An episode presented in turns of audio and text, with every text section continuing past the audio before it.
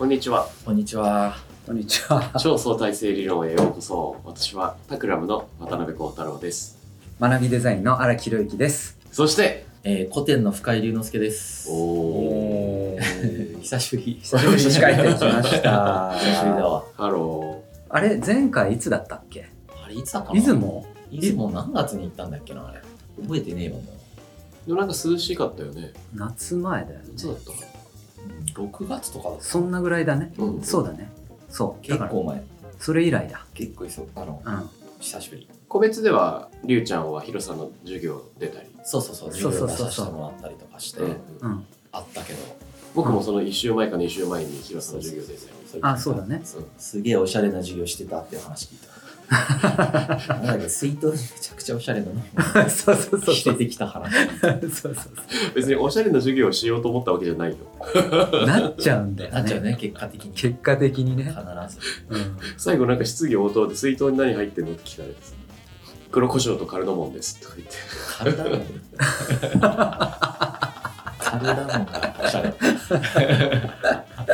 笑える別に聞かれるために用意したわけじゃないですよとか言って。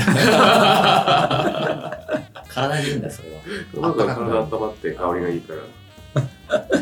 そういう質問する方もそう方だしね。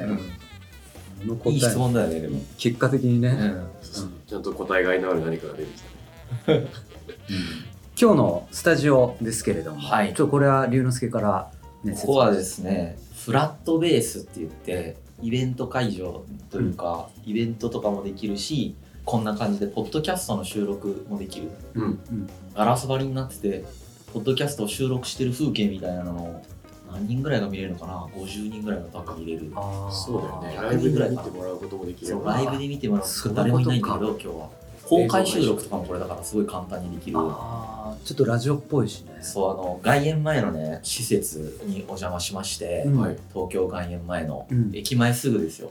そうだね、はい。施設にお邪魔して今撮らせてもらってるんだけど、うん。実は、その横にある蔦屋さんと KDDI さんが一緒にやってるオフィス、うん。コワーキングオフィスが古典がうん。使わせてもらってるオフィスでもあって、うん。うん古典ラジオの参考文献が本棚にバーって並んでるうんへえ面白いねっていう。そう。なんで、古典ラジオのファンの人とかはぜひいろいろ使ってほしいですけどね。うんうんうんこのイベント会場としても使えるし、シンプルにコワーキングスペースとしても使える。すごいおしゃれな空間。家具もしっかりしておりたくさん本が並んでおりたくさん本も並んでおり、えー植物も豊富にあり、うんそして音響にめちゃくちゃこだわってるんで、そうだね。びっくりした。すごいちょっとびっくりするぐらいこだわってるので、音響に。古典ラジオの参考文献がたくさんあるってことはうん。ツタヤっていろんなコワーキングのラウンジやってると思うんですけど、うん。中でも特にこう歴史の蔵書が多いってことなん蔵ですね。書が多い。っていうかもう本当古典ラジオの参考文献がそのまんまバーって置いてあるんで、僕たちが勉強した本がバーって並んでるそこに。これだからシシェアラウンジだから、うん。時間狩りができる。時間狩りできる。やつだよね。一日狩りもできる。一日狩りというかその、一日いくらとかもあるはずだし、うん何時間でいくらっていうのももちろんある。でこの収録スペースも借りられるここも借りられる。滑舌え 借りられる借りられるから、ぜひ使ってほしい。なんか本当コテもここで前イベントしたんだけど、うん僕自身は3回ぐらいかな、多分ここでやってるし、コテンでここを丸々借りてイベントするっていうのをやったんだけど、めちゃくちゃ良かった。うんすごいやりやすい。いいねすごいねめちゃくちゃやりやすい、マジで。うんプロジェクターとかもすごいのがあるし、うんすごいのがある。普通のじゃないやつが。いいじゃないです 4K かのなんか、そう何でもできますよ。そうね、対談系もできるし、公演系もできるし、うんバーみたいなのもあるんで、ご飯も食べれる後ろで。あそうそれもやったことある飲食やってもいいんだねここで、飲食もできる。おうおう何でもできますねはいそんな場所でそんな場所で、土曜日の早朝っつってももう9時うん過ぎだけど。はい9お送りしております。はい。で今回の収録の一つ、まあ、二つ特別なことがあるとするならば、うん。まあ、久しぶりにりゅうちゃんが来たよっていうのがその1、うん。イエーイ、イエーイ。ええーテーマが決まってないよっていうのがその2え 初めてだね。初めてだね。うん。もう回ってんだけどテーマが決まってない。テーマ決まってない。なぜなら俺が出さなかったからね、今日までに。そうね3週間ぐらい前から聞かれてたけど、この瞬間になるまで出さないっていうのをやったので、どうする？なんか。い、や考えようかこそうの場でね。この場でもう考えて、1回目で考えて、うん。2回目と3回目とか4回目とかで。考えてみようか。うん。テーマそのものを考える最近みんなは何に興味があるのかな？そもそもおうおう。いろいろあるよ。そう。だから僕が考えてるのはうん。抽象度で言うと、うん。まあ龍之介と以前まあだから超相対性理論でやった時ダブルエンジンって話をしてた覚えてる、はい覚えてる、でダブルエンジンって人間は使いこなせるのかっていう。ああめちゃくちゃいいテーマだ問いが。めちゃくちゃいいテーマ、まあ、もうすでに歴史の勉強から一つの定見というかうん。正しいかどうかわかんないけど仮説は持ってるなそれ。いいじゃんそう。じゃあ一発で。何それ。今決めとった？いやもう少し出してみようか。これまあまずこれ第一候ああ補でなるほどなるほど。いやだから本当ねその矛盾を感じることはやっぱりあって、まあある種こう仮説思考的にうん。なんかある程度落としどころを見極めて逆算的に物事を進めることがうん。仕事においてめっちゃ大事な時とかもあるじゃん。うんっていうかビジネスパーソンになったらまずそれを学べみたいなうん。ところあるよね。はいはい。なんだけれどもそればっかりやってると本当にこう変化を見逃しちゃうとか、今この瞬間を生きてないみたいな、はいそんな感覚もあったりしてだからスローであれみたいな話とかもやっぱそこにつながるじゃない。そうね最近ダブルスタンダード性って実は僕は呼び始めたんだけど、うんうんうんうん。まさにそれすごい結構考えててホットなテーマだったのそれ。いろんな意味でその矛盾を相克するというかうん。抱えながらバランス取っていくっていうのがすごい大事だなと思いつつバランスって何とか、バランスが難しいんだよねめちゃくちゃ多分。そのうん。2つ持つとかがよりもそのバランスが多分そうだよねで一つの方がすごいシンプルだし短期的にはさめっちゃ評価されたりもするじゃん。でバランスとか違うものを持ってるとまどろっこしくなっちゃって分かりにくくもあるし、みたいなうん。うんそういうところもあって、うん。なんかその辺ちょっと議論したいなってうん。いうところはとてもいいテーマだ。うん。面白そう。うん。すごく面白そう、まあ、あと他のテーマで言うと、うん。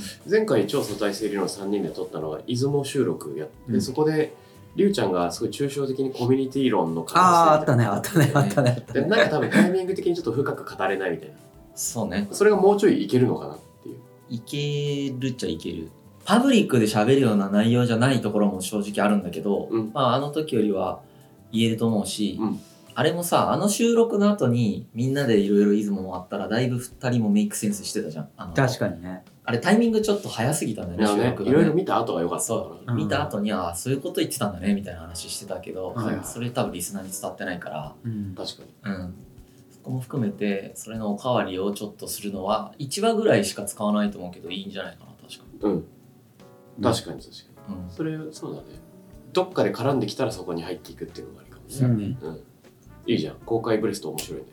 いいね、うん。意外と。僕はもともとあれに興味あったんだけど最近その週刊誌と有名人のプライバシー問題がすごいあると思っててうん。人のプライバシーってどうするべきなのかみたいな。はいはいはい。守りすぎても、うん。例えば政治家の汚職とか暴くジャーナリズムみたいなのが死んでしまうし今はちょっと過剰だなと思ってるんだけど。そうだね。そうするとなんかすごい排他的社会になっていく。うんうんうん。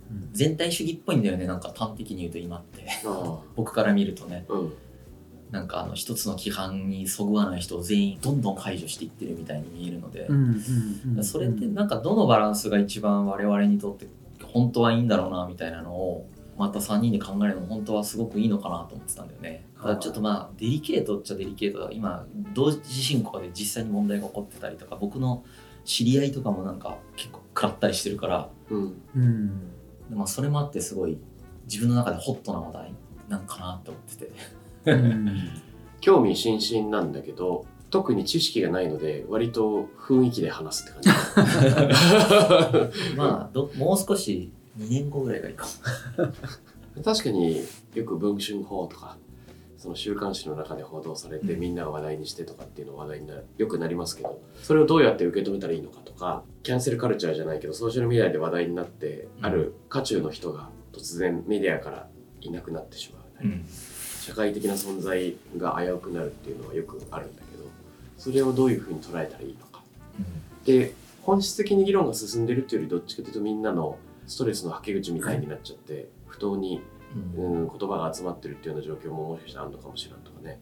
そうね、うん。ああともう一つあるわ俺うん。話したいのが、論破するの何がダメなのか、ほまあ、ダメなのかって言ったらもう 方向性決まっちゃってるけど、うん。すごく違和感があって人を論破するとかはいはい。もう特定の名前出しちゃっていいのかなそのひひろゆきさんとかが、うん。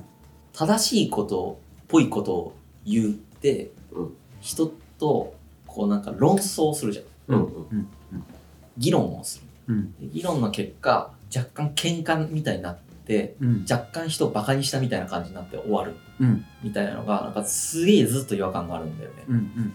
あの違和感は一体何なんまだ言語化できてなくてうんうんうん。明確に多分どこかが僕の中でダメなんだけどあれって何がダメなんだろうなっていう、うん。それをなんか、まあ、自分が何をダメだと思ってるかも掘り出してみたいし、うん。二人はどう思うのかっていうのもダメじゃないとかも含めて聞いてみたいなとは思ってた、確かにね。うん。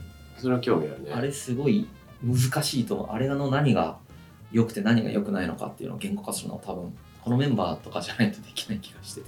うん。なんかいろんな切り口あり得るなそれ。ありえるねそれもね。例えばあるディベート的なテーマで A と B をぶつからせるっていうものもあればうん。陰謀論とかうん。誰かが何かをうん信じている時自分の信念と違う、うん。それをどう対峙するかみたいな問題もあるし、あるね。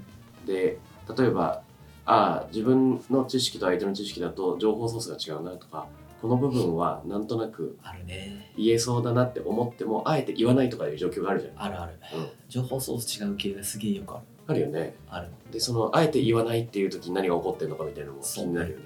気になる開かれた議論と閉じた議論ってあるじゃん。うん。まあそれマインドセットの話としてさこっちがその学ぶために会話をしてる場合とさ、うん。え要するに好奇心とかもっと知りたいみたいな、そうじゃなくても自分のスタンスを絶対変えないっていう前提でのうん。会話ってあるじゃない。うん。でその絶対変えないっていう会話のなんかある種の怖さというかうん。虚しさというかその辺もあるよね。あるね。その何を目的として会話してるかだよね。それうんはその、共に発展するための会話なのか、うん。相手を言いまかすためなのか。それはすごくあるなって思う確かそこに尽きるだろうな。でお互いがお互いに変わり合うっていう前提があるかどうかで、ね。A, から B に教えるじゃん。その話前にしたな我々でね。そうそうした。多分ね。確かにそこが本質かもしれない。ウクライナの時とかもしたのウクライナの時の我々の意見俺いまだにめっちゃ良かったなって思ってる。孝太郎さんが確か言ったやつ、要はその第三者的意見のどっちともにあんまりついてない人っていうのが必要だっていう話をしたんだよね。うん。今強烈にそうだなって思ってる。うん。あれからもう一回戦争が起こってうん。基本的にさアウフヘーベンの欧米の概念ってさどっちかの立場に立ちなさいっていうのは必ず、まあ、政治的な意味でも言ってくるじゃん、強要されるじゃん。あなたはどっち側なんですか？うんうんうん。で僕も古典ラジオとかで出すとやっぱりこの人はこっち側この人はこっち側みたいな勝手にみんな解釈するんだけど、うん。言ってくると。うん。ただどっちでもないっていうのをあえてやってる人が世界のにいないと全員どっちかについてるとすげえことになるっていう。う、んうん。あの当たり前の話はあれすごい大事だったなと思って、ね。あれマジで未だに残ってる。ほとんどの人がどっちかに分けたがるんだけど、うん、判断の宙づりサスペンション・オブ・ジャッジメントっていう言葉があるけど、A か B かみたいなのをあえて決めずにいるみたいな、まあ、ネガティブ・ケイパビリティ的なやつってさ一見頼りないからよく社会変革の時期にはこう攻撃されるじゃないですか。そうだね。意思がないように見えたりもするからね。しそれは現状維持とか体制の側に立つっていうのを表明しちゃってるよっていう逆にね。指摘が。そうだね。結局それで分けられたりするよね、例えばそのね学生運動の時とかは立場を表明せよみたいな。それは思考停止だ。どっちかをちゃんと表明しなきゃ。これ全く同じような議論が必ず起こる。例えば、まあ、コロナ禍でブラック・ライフスマター、うん。BLM の時も、あのアクションを取らないこと自体は体制を支持することなのですぐにその対立場立場を表明して何かアクションを取りなさいっていうのがあったけど金性のある問題っていうのは確か世の中にあって環境、まあ、気候変動でもその人種問題でもあると思うんですけどジェンダーでも。ただあのもちろんその大事さは分かっているからこそゆっくり考えたいっていうのは許されるのか問題そうだね。許されるべきだなと思った。わ、うん。あの議論を通して。その話はね結構ダブルスタンダードの話にもつながってくるよそうだね。うんあとさだから今の話のちょっと編集版としての人に対するリスペクトとは何かみたいなこともね、あやっぱ考えるわけよ。うん。例えば尊敬する人は誰ですかって言われた時にうん例えば深井龍之介さんですみたいな話とかがあったとした時にそれって結構危険というか、うん。龍之介のそういう態度はすごく好きであるうん。っていうのはありだと思うんだけど、うん人としてまるっとリスペクトするって言葉ってねめちゃくちゃ危険じゃんそうね。ある意味人格が写生されてるからね。そうなんだ。ヒロイズムというか。そうな人まさにヒヒロイズム。になってるから、うん、これって結構危険なことでさだから我々はその人間のある一側面しか見ていないうん。という意識とあと別の意見がもしあったとしたらそれは尊敬してるけどその意見には同意しないみたいなそういうものもやっぱ必要だったりすね。るじゃない。うんああすごいわかる。なんかこの前も X で見たんだけど、うん。尊敬してたけど幻滅しましたみたいな。あうん。別に僕が言われたわけじゃないけど、うん。あの誰かが言われててなんかそういうことじゃねえんだよなと思ったうん。尊敬してたけどこういう発言するなんて幻滅ですみたいな。そんなことめっちゃあるだろみたいな。自分の意見と違うとか自分と嫌いな人とコラボしてる人を幻滅するとかって簡単に言うんだよねやっぱ SNS にいる人たちって、うんうんあその人間観って僕はものすごく辛いだろうなと思って本人が。そういうなんか自分のルールみたいなのがこう狭いルールみたいなのがあってそこに入ってる人はいいなと思っててなんか支持しててちょっと外れたらもうこの人はダメだみたいな判断の仕方をしちゃうとまさにそのあの週刊誌の分にもつながるんだけど全てを捨てちゃうもんねそこから先。そうだね。でもそんなん僕人間全員そうだろうと思ってるからうん全部自分の思った通りに自分の理想通りの行動とか思考を持ってる人間が完成しててみたいなのなんてありえないと思うんでそこも含めてやっぱさっきのヒロイズムじゃないけど、うんリスペクトとは何かはそこにもつながるなって気がする。この前ドイツで生まれ育った人と話してて面白いなって思ったのはその一人一人の、まあ、意見が違う前提の中でどれだけ意見が食い違っても人間に対するリスペクトが変わらないっていうコミュニケーション作法が確立されてるっていうようなあことを言ってて、うん。だから人格と論っていうのが切り離されている、うん。何かで政治的に圧倒的に食い違うとかっていうのでも、夫婦関係とか友情関係が全く変わらずにいける保証がある人間関係って。でまあこれあんまり大雑把に語ってもよくないけど僕が触れてきた日本の文化圏の雰囲気だと、うん。どっちかというとそもそもそこが食い違うとちょっと距離を取るみたいなコミュニケーションの方が多いような気がして。て、多いね。だからこれはこれあれはあれっていうのがちょっと成立しづらい前提があるのかもしれないなとかそれはすごくあると思う。さっきのさだから文春法みたいな話とも通じてくるんだけどさ、うん。なんか表ではこういう意見言ってたけどプライベートはなんかいろいろぐちゃぐちゃでしたみたいな話とかもさまあそれも含めて人間じゃんみたいな部分って。それで総合的にバランスが取られてたってことだっていう話なんで、そうなんだよね。それがないとできてなかったかもしれないのに、うん。いい面が。なんかその人間評価の仕方違うなこれね結構難しいよね。そのストライクゾーンがまたさうん。時代によってなんか変わったりもするじゃん、ね。昭和時代ではうん。そういうの OK だったんだけど令和になったらそれはもう完全なボールになっちゃったみたいなるさ。そうそうそうそう、う。ん。あるよね。例えばジブリの「風立ちぬ」を見ていて二郎がとにかく必死に飛行機の図面を引いていてでサナトリウムから逃げてきた直子がゴホゴホ言ってめちゃくちゃ肺が辛いのに二郎と一緒にいたいみたいな。同じ部屋の寝床にいるけど肺を患ってる直子の前で仕事してる二郎がずっとタバコふかしてるみたいな。うん。マジやめてよ。ででも1回目見た時はそれ気にならなくて、うん。もうマジジロー頑張ってみたいな気持ちだったんだけど、2回目ちょっとシラフになって見た時にマジジローありえねえなみたいな。同じシーンで同じ自分が見てるのに入り込んでる時と俯瞰して見てる時で感想が180度変わるっていう、誰に感情移入してるのかって。うん。それびっくりして。2回目は令和フィルターで 令和フィルターで見るとね昔のことってすごく野蛮なことが多くなっちゃうから、なんうん。かあんまり遡っちゃダメだなってシンプルに思う。うんうん、岡清の本も岡清でよくさなぜ数学をやるのかそのスミレは野に咲いてるのが美しいんだよってなんで咲いてるかは問わないみたいな名言があるけど、まあ、あの原点探そうと思ってめくってたら岡清の論がもう昭和の古い男すぎて。他の文は大抵ついていけないみたいな。入ってこないよね。古すぎると。そうそうそう。戦国時代ぐらいまでなると逆にいいんだけど、違うってなるから。ね、うん。直近の一つ前の時代の古い価値観ってやっぱりちょっと許せないっていう感情出ちゃうから、うん。基本。距離が近いのに遠いみたいなの矛盾がそうそう辛いんだろうね。そうそうだよね。だからさ、俺思うもん。なんかあの歴史のさ大河ドラマとかうん。見ててもさ令和的にならざるを得ないいじゃん。やーそれすごいもうあのあれでしょ。戦国武将とかが民衆の平和願いながら ありえないから。願ってよ